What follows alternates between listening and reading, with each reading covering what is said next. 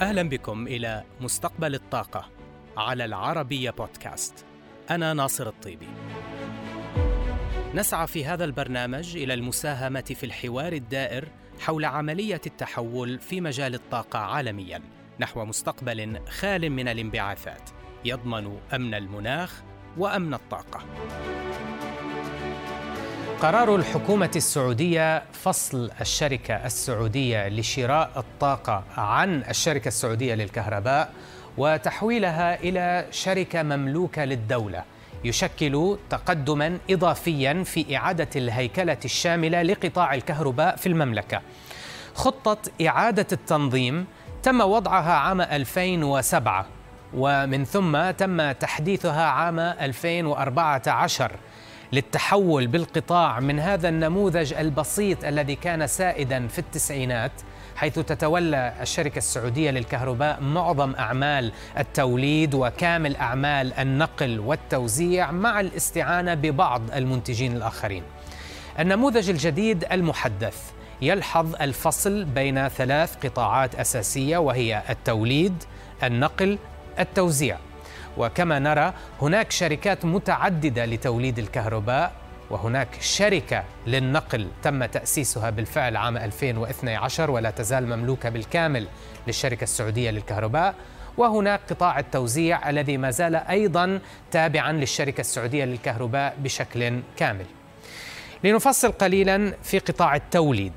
هناك بالطبع الشركة السعودية للكهرباء التي لديها حوالي 65% من الطاقة الإنتاجية للكهرباء في المملكة وهناك المنتجون المستقلون للمياه والكهرباء IWPPs والمنتجون المستقلون للكهرباء IPPs وهناك أيضا المؤسسة العامة لتحلية المياه أيضا هناك محطات الكهرباء التابعة لأرامكو والتي تشكل لوحدها 2.6% من طاقة توليد الكهرباء في البلاد.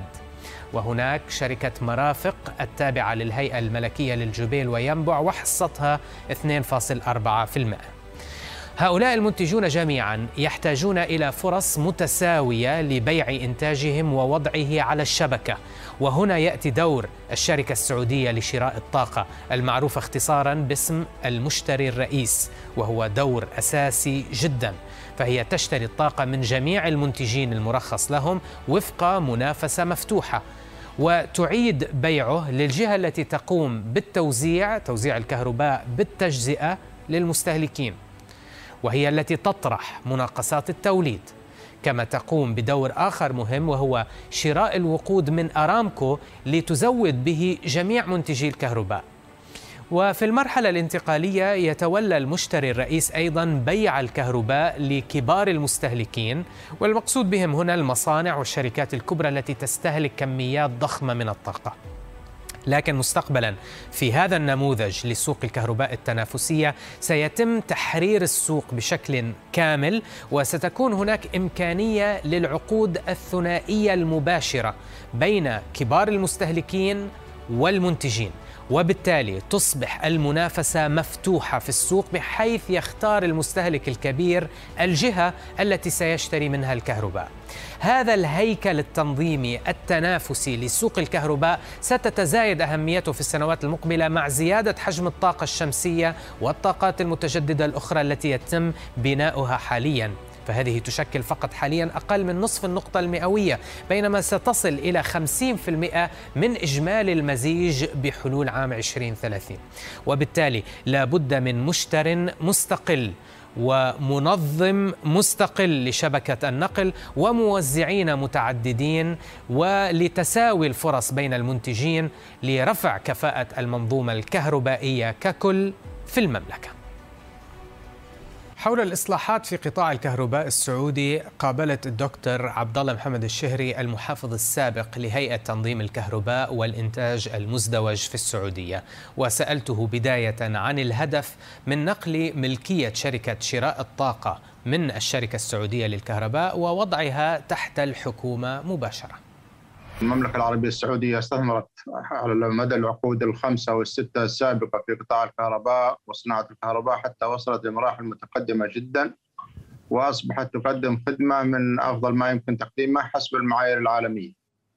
والآن الدولة في توجه إلى توسيع مشاركة القطاع الخاص في صناعة الكهرباء وهذا يتطلب إعادة نظر في ترتيب صناعة الكهرباء ولذلك أعدت خطة لإعادة هيكلة صناعة الكهرباء. تتضمن أولا فصل أنشطة الكهرباء الرئيسية التوليد والنقل والتوزيع وتقديم الخدمة. ولكي نصل إلى المرحلة النهائية من إعادة الهيكلة وهو الوصول إلى سوق الكهرباء التنافسي. لابد من مرحلة انتقالية لنقل الشركة من التكامل الرأسي كما هي الآن تملكها شركة واحدة إلى شركات قابلة لإدخال منافسة القطاع الخاص فلذلك أسس ما يسمى بالمشتري الرئيسي وبداية تملكه الشركة السعودية الكهرباء ولكن ليكون آه، كامل الحياد وليطمئن جميع المستثمرين أن هذا الكيان مستقل عن شركة الكهرباء التي تملك توليد ونقل وتوزيع. آه، أنتقلت ملكيته للدولة وهذا يعطي اطمئنان أكثر لكل المستثمرين أن هذا كيان محايد ونزيه بالنسبة للمستثمرين ولكن دكتور هل شركة شراء الطاقة سيكون دورها مرحلي إلى, تحري... إلى حين تحرير السوق بشكل كامل؟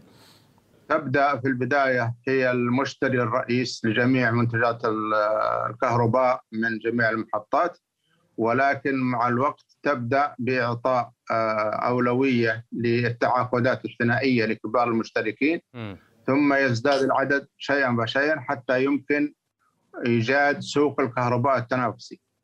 عندما يتكون سوق الكهرباء التنافسي سوف يتقلص دور المشتري الرئيس ليكون هو الذي يقدم الخدمة لبعض الكيانات الصغيرة التي لا تستطيع أن تساهم في السوق أو يقدم الخدمة للمنشآت الحكومية التي تريد أن تستفيد من وجوده. أه، كيف سيتم التعامل مع تزايد دور منتجي الطاقات المتجددة وتحدي دمج تلك الطاقات على الشبكة على الشبكة وضمان الحيادية يعني ما بين جميع منتجي الكهرباء في المملكة آه، آه، طبعا مع تنوع مصادر إنتاج هذه الكهرباء.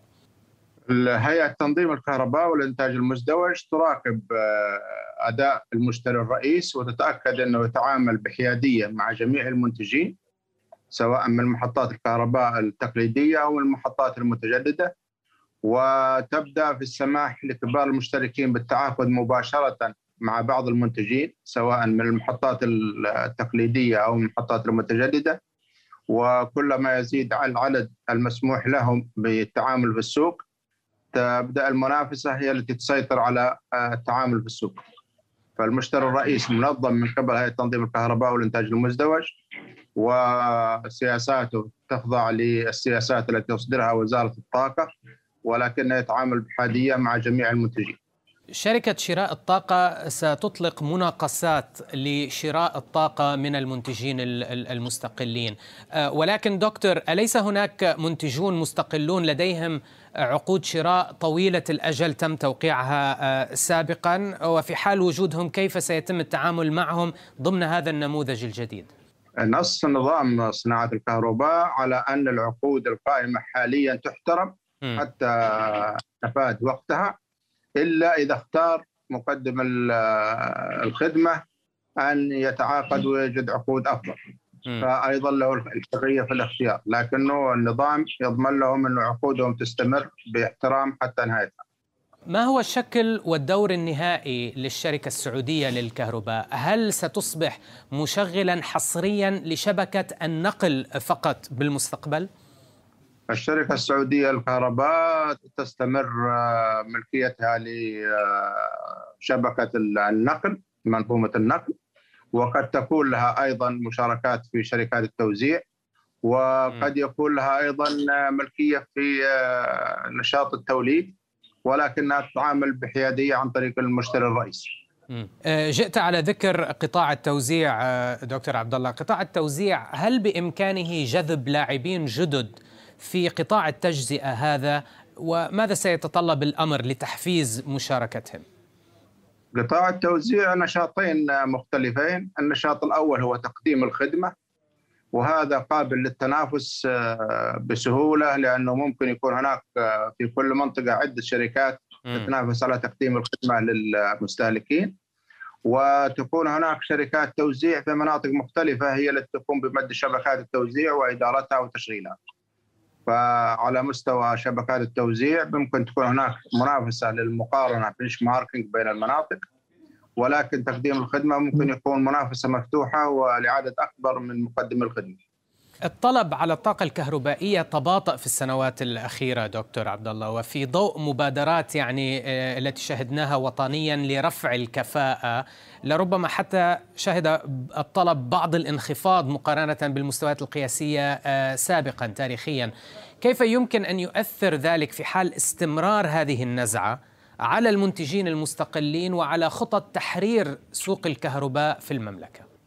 في السنوات الأربع والخمس الأخيرة كان هناك نمو بسيط في الحمل الدلوي سنويا ولكن الطلب على الطاقة كبير لأنه توسع المملكة اقتصاديا وعمرانيا يزيد من كمية الاستهلاك. لكن الحمل الدروي بقي تقريبا ثابتا على مدار أربع خمس سنوات ماضية. وذلك اولا لاختلاف آه، مواعيد الإجازات آه، الصيفية والجانب الثاني لزيادة الاهتمام بكفاءة إنتاج الطاقة وتبع التحكم في الأحمال. لكن المجال لا زال آه، متوقع أن يكون كبير الطلب على الطاقة الكهربائية في المملكة للنمو الاقتصادي والتجاري والسكني في المملكة. أخيرا دكتور ما المطلوب من خطوات قبل أن نرى تداولا مباشرا للكهرباء بين المولدين والمستهلكين الكبار وما هو دور آلية السوق الفورية تحديدا في هذا السياق؟ بداية إحدى الواجبات على المشتري الرئيس مشتري الطاقة أن يشجع على تأسيس التعاملات الثنائية فيسمح لكبار المشتركين للتعاقد مع بعض المنتجين سواء تعاقد شهري أو تعاقد سنوي وبمواصفات معينة. ثم يزيد العدد تدريجيا بحيث يصير هناك إمكانية التحكم ومراقبة الأسعار وطريقة الأداء. حتى نصل إلى وجود عدد كافي من المتعاقدين الثنائيين والمشترين المباشرين. الذي يسمح بفتح سوق الكهرباء. بهذا نصل إلى نهاية حلقتنا لهذا الأسبوع. نلقاكم الأسبوع المقبل في حلقة جديدة من مستقبل الطاقة على العربية بودكاست.